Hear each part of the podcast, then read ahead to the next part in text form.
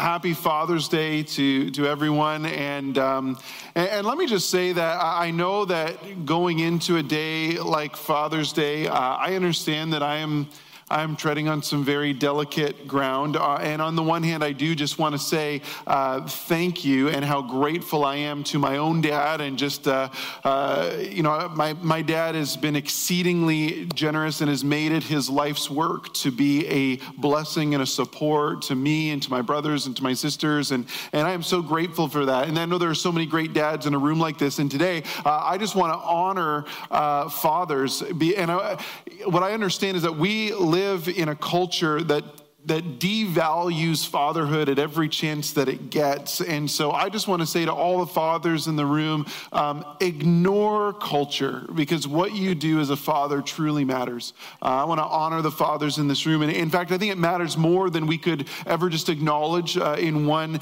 day of the year. And I, and I think our, our culture's devaluing of fatherhood and ignoring of fatherhood really stems from its desire to ignore the pain and the negative impact that so many people with bad or absent fathers have had. I think it's easier instead of saying, well, fatherhood matters, to say, well, there's a lot of pain here. Let's just kind of push this aside. Um, and I know I've spent so many, so much time with so many of you uh, in this room uh, to know that a conversation about the joys and the sorrows uh, connected to the story of your relationship with a man called dad is a lot more than a simple coffee shop conversation that we would have across the street.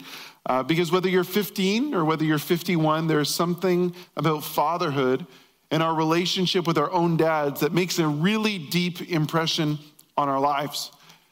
And every now and then, um, we get really good reminders that while there are great dads, good fathers, men who step in and shape the lives of so many children, there are also millions of people that never actually have that positive experience. And one of the times that this issue of fatherless, fatherlessness was very unexpectedly kind of thrust in the middle of the public eye and in, in our culture uh, was in February of 2016. And uh, the, the, the, TV talent show American Idol had made the announcement that they were, they were done. They were wrapping up the show. And uh, many of you knew for many years before that this show is done, please. It was just kind of a blessing when they finally decided to put that thing down. It was a it was a sick animal. But anyways, and so they finally announced, okay, we're gonna we're gonna call it quits. Uh, you know, nobody's watching our show anymore. We know. And um, but but what they did is they wanted to be nostalgic, and so they decided they would invite uh, one of their their biggest sort of superstars that they had launched uh, to come and sing a new original song, and not the season finale at the series uh, series finale, the end of the show. And so they invited Kelly Clarkson, one of their original winners, to sing a new song that she had written for the finale, and and all I can say is that for anyone who's ever doubted the impact that only a father can have, good or bad, um, all you need to do is listen to her sing a song that she wrote about her dad versus her husband, the father of her own children. And you'll understand that this issue of father, father impact and the significance of it is, is massive. Um, so I actually got the clip for you. I'd like you to watch this and see what see what you notice. Go ahead. But your love it isn't free. It has to be earned. Back then I didn't have anything you needed, so I was worthless. Piece by piece, he collected me off the ground where you abandoned things. Yeah, piece by piece, he filled the holes that you burned in me. Six years old, and you know, he never walks away. He never asks for money. He takes care of me, cause he loves me.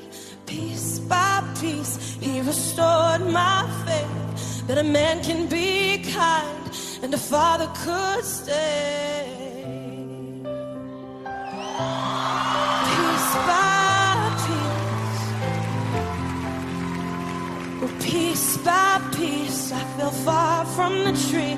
I will never leave her like you left me, and she will never have to wonder her worth. Because unlike you, I'm gonna put her first. And you know, he'll never walk away.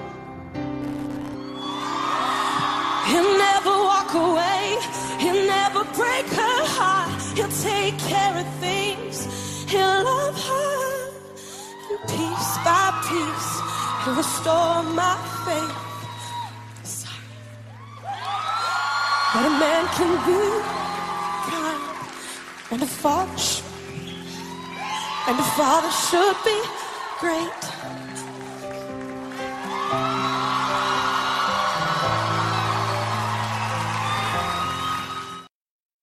In that moment, nobody really expected the level of raw emotion to come out uh, in a song like that. You know, they just kind of thought, well, let's get our biggest superstar to end out the show with a bang. What? And, and this is the song that she chose to sing. And, you know, I think as Christians, it is so important that we pay attention to the songs of our culture. Uh, and in this moment, you get this raw glimpse through the sort of glitzy facade of Hollywood and show business into the soul of our culture. And the stories that actually impact our lives. There was, there's not a dry eye in the room, and it's you. A, the camera pans through the audience, and you see the tears. What you begin to realize is this isn't just Kelly's story. This is a lot of people's story, and there's just this high level of identification with that. In fact, this is what happens when, when you touch on something, when you begin to discuss something as significant as fatherhood. And I remember when Amber and I watched this, this together, uh, I remember thinking, you know, the sad reality is that that for me has been the majority of the teenagers that I have known uh, throughout my career. Now I've been a youth pastor for about 18 years, so that means that this isn't, that isn't just the majority story for the teens in my youth ministry now. This was, well, the majority story of many 30 year olds because I've just been around that long. So that means that in my career alone, I would just say that this issue of fatherhood and father failure um, has been an incredibly significant issue. And it's something that I would have thought that, you know, 20 years ago, maybe we thought, well, maybe we could have done something different about this by now. But, you know, based on the conversations I keep having and based on the statistics that about 40% of kids from grades 1 through 12 live in a home where their biological father has chosen to be absent, I just don't think the conversation is over. And so, for some of you, when you hear that, you see that song, this is your story. And for some of you, it's your spouse's story. And for some of you, it's your best friend's story. For some of you, it's your dad's story. And for some of you, your father may not have physically left you, but the relationship is so broken or so absent that you feel all of the emotions as if he had. So the reality is that no matter who you are, the crisis of fatherlessness impacts your story. And while this might seem like a very depressing thing to talk about on Father's Day, I actually can't imagine a more important day to go here because a song like that and a response like that, it calls us to pause and pay attention. It reminds us just how much fatherhood matters. And as Christians, if we want to be a relevant part of our culture, then we had better be prepared to speak into the vacuum of fatherlessness, both in the world we live in, but also in our own lives. And I want to make a really bold statement this Father's Day, and that is that the only thing that will heal the brokenness in our culture is the good father heart of God. And that the best way that is expressed is actually through men who are great fathers, both to their own children and to those children who do not have a father. So, our ability to understand what a father really is and what God really does as a father really, really matters. And so that's where we're going to go this morning. We're going to go deep into the definition of fatherhood to see how God demonstrates his father heart so that we can both heal our lives, but also so that we can be a part of what God is doing in the lives of other people. You know, in every culture, uh, almost without exception, the role of a father is unanimous. It is three things, and that is number one, to provide and protect his children so that they can be secure.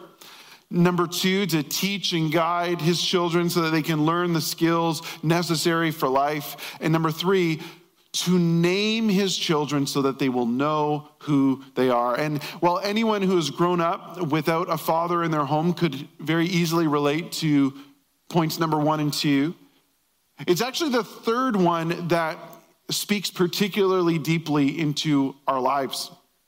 And so today, that's kind of the center of our conversation that a father's role to name his children goes so far beyond uh, the, the name that is going to be called out onto the playground to tell you to come on home and wash up. It is so much bigger than that. Historically, and in every culture up until now, a name tells you and everybody else who you are and whose you are. A father names his children to let the world know this is my son, this is my daughter, and if you mess with them, you will have to mess with me. It is a stamp that goes on to a life when children are born so that they will know who they are, and so will everyone else. When my children are given the last name Morgan, they, with it, they gain access to the entire Morgan family. Its history, its legacy, the relationships that go back generations. Just last Saturday, I was in Toronto for the day to attend my, my grandmother's memorial. And, you know, those are always those special moments, those special events where, you know, we had, a, you know, over a hundred members of our family that, you know, from, from every sort of branch of the family tree all in one room. And, and, and it occurred to me in that moment, you know, we had, we had little cousins and, you know, like all the grandkids and things like that, and great grandkids who, in some cases, were meeting some of their family members for the first time. But, but here's the interesting thing is that, you know, when you're born into a family, when you're given that family name, you get access to the whole family tree. No, no one there had to earn the love or the care of their aunts or their uncles or their cousins or their grandparents. It just goes with being a part of that family and carrying that name. But there's a second level to this as well. And I could really tell this story in the I could really tell the story about any of my three children, but I chose my, my second daughter, Macy, because I think it makes the point uh, most significantly. Uh, before Macy was born, uh, Amber and I had not decided on what she should be called. And so she was born by C section just because of the way that she was turned. And so when the doctors had delivered her, uh, they had to hand her to me because Amber was on an operating room table, you know, getting sewn up. I mean, she was really trying to take her Christ likeness to the next level because they were so worried when you're awake for a surgery that you'll flail around. They literally strap your arms down like this on this weird hospital bed that looks like a cross. It was very, it's a holy moment, I suppose. And so Amber was, I mean, poor girl, she's going to scratch her nose if she was itching. You know, she's kind of like strapped down like this. And of course, they're, you know, they're trying to sew her back up. But, you know, those, those first few moments are so important for a baby. And so, of course, you know, they, they, handed, they handed Macy to me while uh, they're getting Amber sorted out before she could hold her. And, and I remember I looked at her face and I just told Amber, I said, her name is Macy Grace. That's what she looks like to me.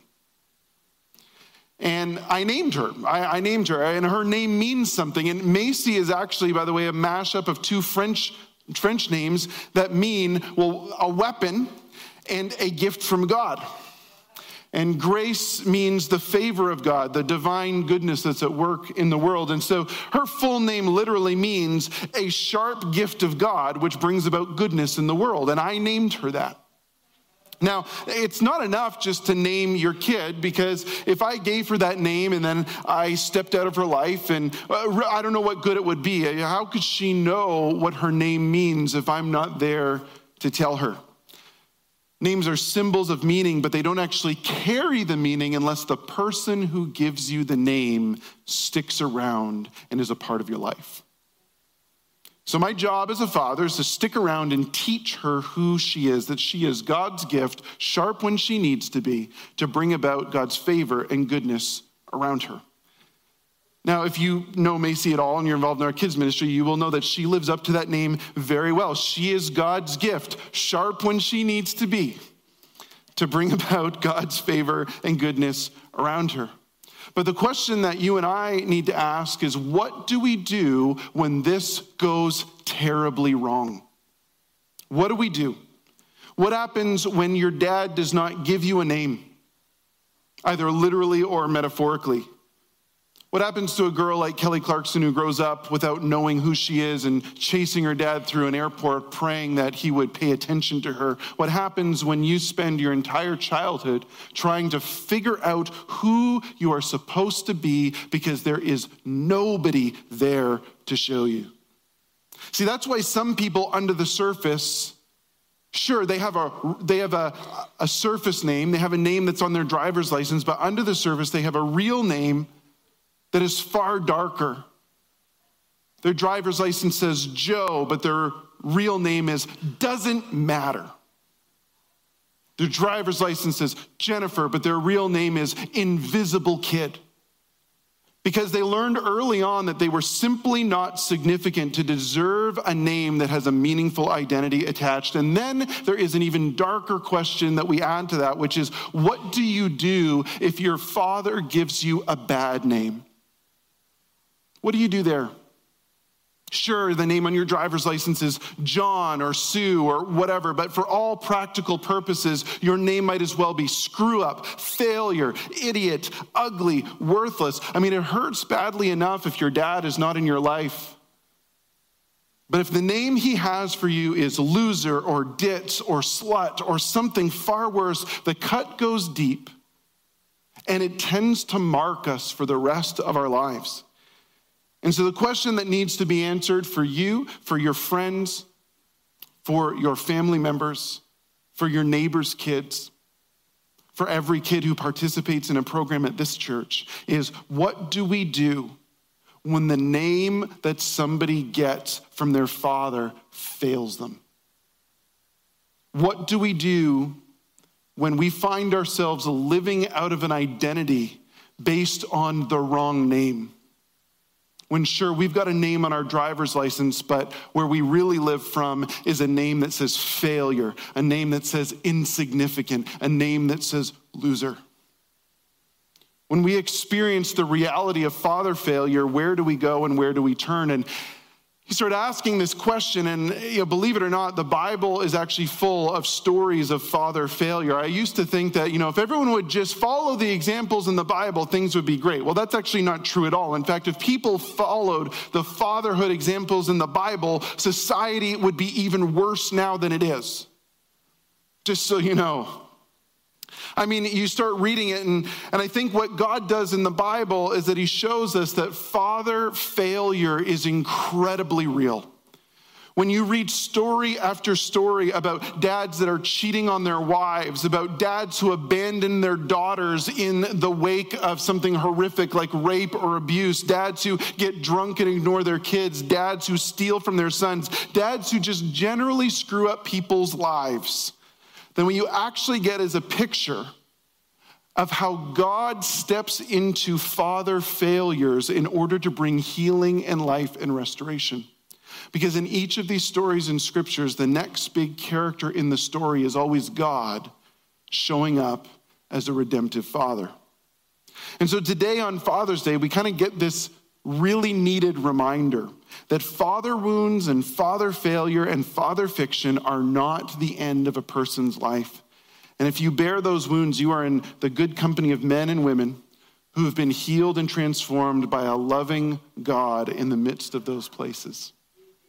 So, this morning, I want to bring your attention to a very significant moment in the life of a man named Jacob. Now, Jacob was a twin he had a brother named Esau, and they had a father named Isaac. And Isaac was kind of a big deal because his father, Abraham, was like the Abraham, the guy who was, you know, God called him and said, Leave your, your, you know, the land of your forefathers and everything and go to the land I show you. And I mean, Abraham had been called by God to literally change the world, to begin the, the permanent process of humanity's redemption. And this legacy was then passed on to Isaac. And, and Isaac's name meant laughter or, or we will rejoice. And the meaning of the name was attached to the circumstances of his birth because his parents were so old that they didn't even believe that they could have children. And yet, through a miracle, Isaac came along. And so here's Isaac, this man who has been called by God to continue what God has begun in Abraham.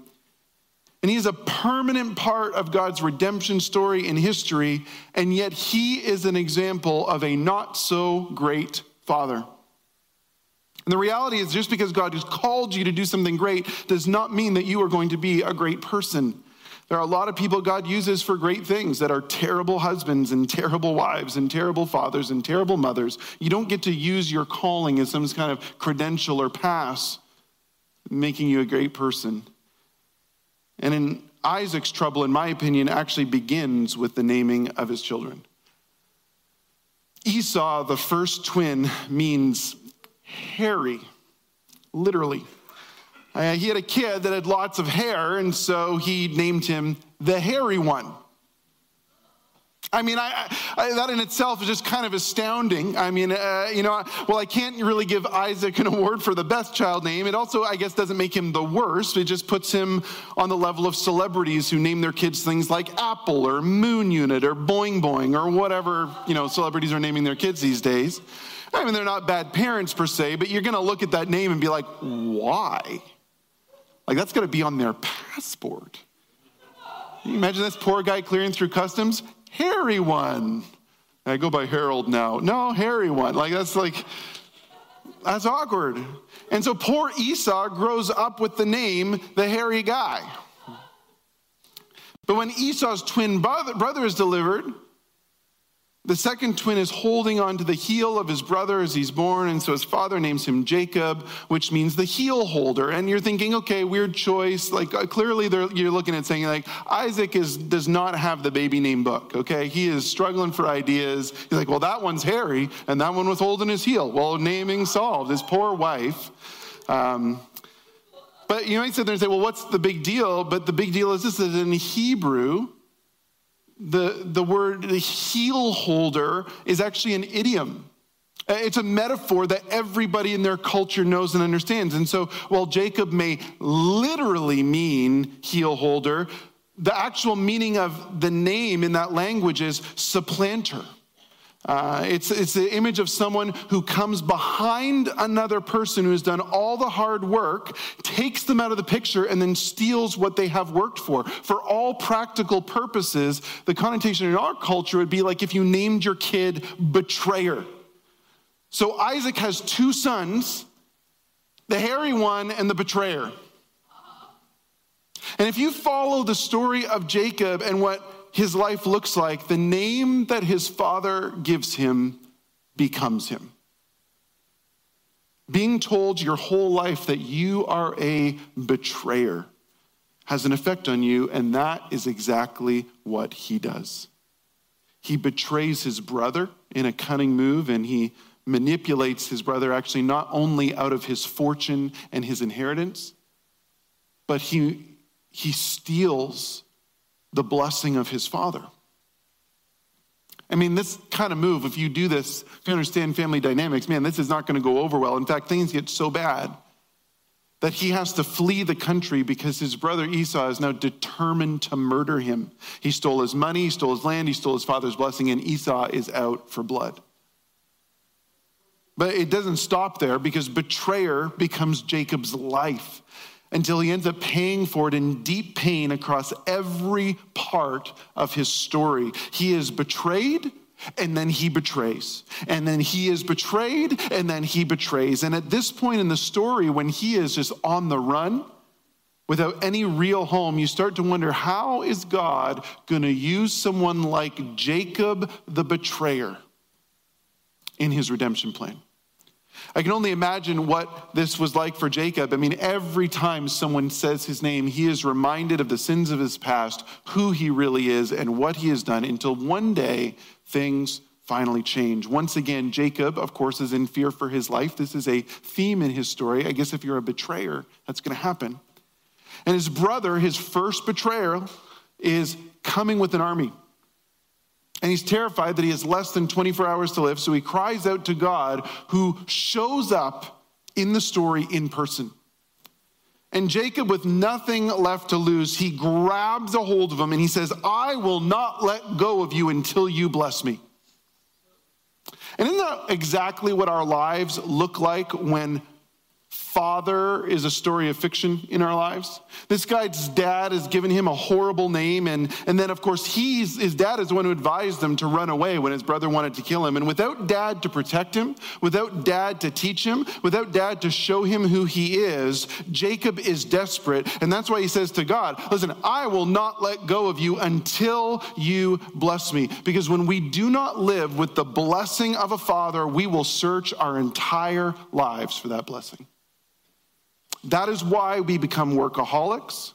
That is why we cling to unhealthy relationships. That is the reason why we spiral into addiction. It is because when we do not live with the blessing of a father in our lives, we will search our whole lives for that blessing in other places and we will become desperate. And what happens next in the story is just startling. And Jacob just, he literally won't go. It's not a metaphor when he says, I won't let go. He will not go. He starts wrestling with God, and all night he struggles with him. He wrestles, he won't give up until finally, suppose tired of the drama, God just simply touches his hip and instantly it pops out of place. Excruciating pain. He's now left lying on the ground, and it's what happens next that's startling. Let me read it with you. We'll put it on the screen, but it says this. It says, God revealed him once again to Jacob after he had come back from Paddan Aram and blessed him. Your name is Jacob, but that is your name no longer. From now on, your name is Israel, which means the God wrestler. And God continued, I am the strong God. Have children and flourish. A nation, a whole company of nations will come from you. Kings will come from your loins. The land I gave Abraham and Isaac, I now give to you, and I pass it on to your descendants. God actually blesses him. God intervenes, and the first thing he does is give him a new name. He says, Jacob, your name isn't the betrayer anymore. It's God wrestler. Now, let me tell you who you are and what it means. And God begins with himself. He says, he says, Jacob, you're not Jacob, you're Israel. And here's what it means I'm the strong God.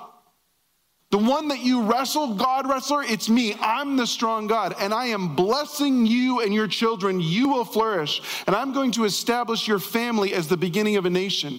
Kings will descend from you. I will give you a land and a home for your descendants. See, God wrestler has so much context in this story. It's like he's saying to him, he says, Because you were man enough to hold on and not let go, here's who you are. You are no betrayer. You're one who holds on to God no matter what. And that holding on to God, no matter what, is something that you will pass on to your children. And I will protect you, and I will teach you, and I will establish you. See, make no mistake, in this moment, God actually became the true father to Jacob. He named him, and now he is going to personally provide for him. He is going to guide him because that's who God is. God enters our father wounds and he looks us in the eye and he speaks to our story. He looks at you and he says, Listen, you were named worthless, but now I'm going to name you restored one. You will be my child, and you will know that I go before you. Follow me, and your children will be blessed. They will not know the pain of abandonment, but rather that I am their father and yours, and I will restore all things. God looks into your story and he says, I know that you named yourself the lost one, but I'm going to rename you ambassador and you will be my representative to lost people. And I myself will go with you and sustain you, and you will know purpose and you will know meaning and you will know peace. There's even some of you right here that need to hear that God would look at you and say, I know that you were named screw up, but now I name you joy. And just so you know, I take great pride in who you are, and your life will plant seeds of happiness and peace and security for your family because you are my child, dearly loved, and the joy you have in following me will be the joy you pass along to your children. You see, that's who God is, and that's how God responds to father failure is he gives you a new name and he tells you who you are now. And I wonder how many of us need God to look us in the eye this morning and actually do that and rename us. I wonder how many of you have a name that you use under your breath about yourself that God did not give you. The truth is that even if your dad was a wonderful man, someone who loves you and has been involved in your life, someone truly worthy of being celebrated on Father's Day, you still may have adopted a name to describe yourself that is not something God ever intended. You might see yourself as something less than God says who you are, but you need to know that that name, that identity, that idea of who you think you are is not all that there is. In a fatherless world, there is an entire generation that is desperately trying to define who they are right now because they've never been told. In fact, that is the dominant narrative of our culture. We tell every kid look deep inside yourself, dig around for a little bit. Somewhere in there is this identity. Pull it out of you and be true to that. But the reality is, is that's just not how identity works. In fact, central to the Christian story is the idea that identity is not something that I can dig up from inside of me. Identity is only a gift and is a gift that I receive from God, my good Father, that He tells me who I am. And that He holds that identity securely until I am able to take hold of it. That's what's missing.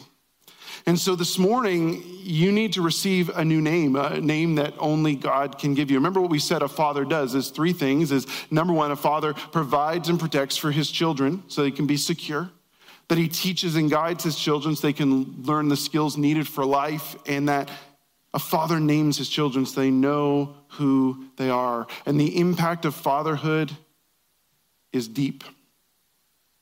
But maybe the beginning of your healing for your own father wounds really come from allowing God to speak to you this morning and to speak to the core of your identity. Maybe you need to acknowledge, like Jacob, that the name that you walk around with haunts you and painfully defines you. And I invite the worship team to return to the stage. And I would say this maybe this morning, maybe the best thing you could do on Father's Day would be to look God in the eye the way that Jacob did and say, God, I, I, I will not let go. I will not let go until you bless me. Watch what happens when you do that. And then God looks to you and says, Listen, from now on, I will be your father, and this is who you are. I know that there are a number of men in the room that have the responsibility of being a father, but we need to settle this once and for all. I am a better father when I look to God as the source of my identity. I am a better husband when I base everything on who God says I am. The reality is that when we celebrate Father's Day, what we need to recognize is that for me uh, and for you as a father, I can only bless my children to the extent that I allow God to bless me. And so the question we ask ourselves as fathers and father figures is do I, do I live up to Jacob? Am I, am I still contending with God for that blessing? Am I still wrestling with God to say, God, I need this from you. I need you to tell me who I am? Because, man, if you let anything else tell you who you are, it's a disaster.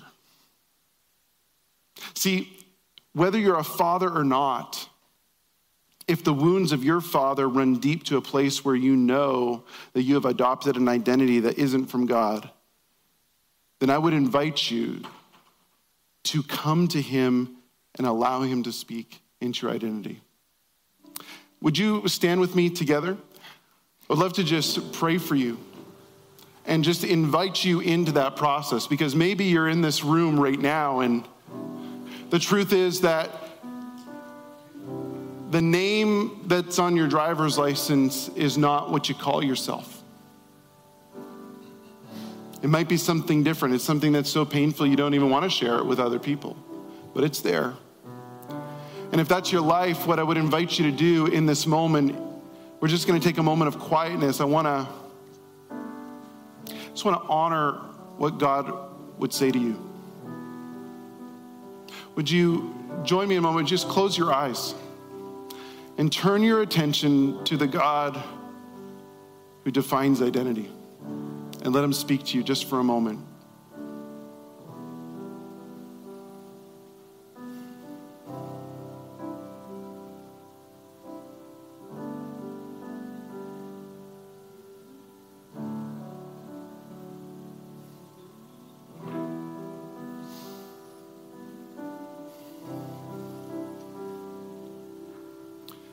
Father, we invite you to speak to the heart of our own identities. God, we invite you to erase the bad names that have been given to us. God, we invite you to tell us who we really are. And we pray, God, that you would give us the courage to live from the identity you give us not for the identity that we have merely accepted. We ask these things in Jesus' name. Amen.